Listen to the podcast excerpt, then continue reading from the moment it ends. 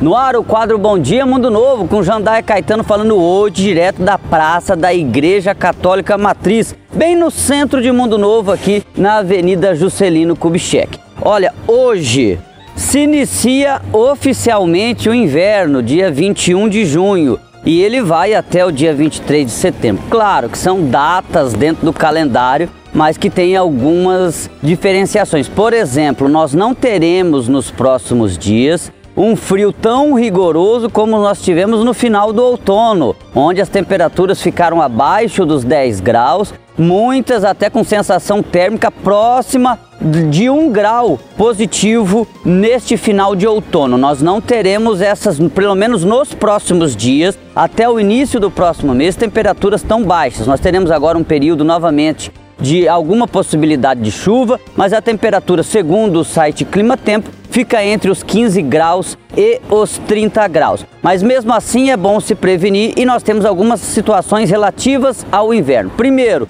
faça sua doação para a campanha do agasalho. Órgãos públicos estão recebendo, incluindo a Polícia Militar e também várias empresas é, em vários setores estão também recebendo a sua doação de roupas, de colchão, de cobertas, é, de calçados, ou enfim, de donativos. Faça a sua doação, faça a sua parte. Outra coisa, vacinação contra a gripe continua à disposição nos postos de saúde. Em todos os postos de saúde para adultos a partir de, ou seja, de 18 anos. Já para as crianças, somente no posto de saúde central a vacinação contra a gripe está acontecendo. Tem vacina, sim, senhor. Está liberado para todas as idades, então vá até a Secretaria Municipal de Saúde ou o posto de saúde mais próximo da sua casa e se vacine contra a gripe. É, o inverno chegou e com ele também chega mais uma vez o Bom Dia Mundo Novo. A gente fica por aqui e volta amanhã.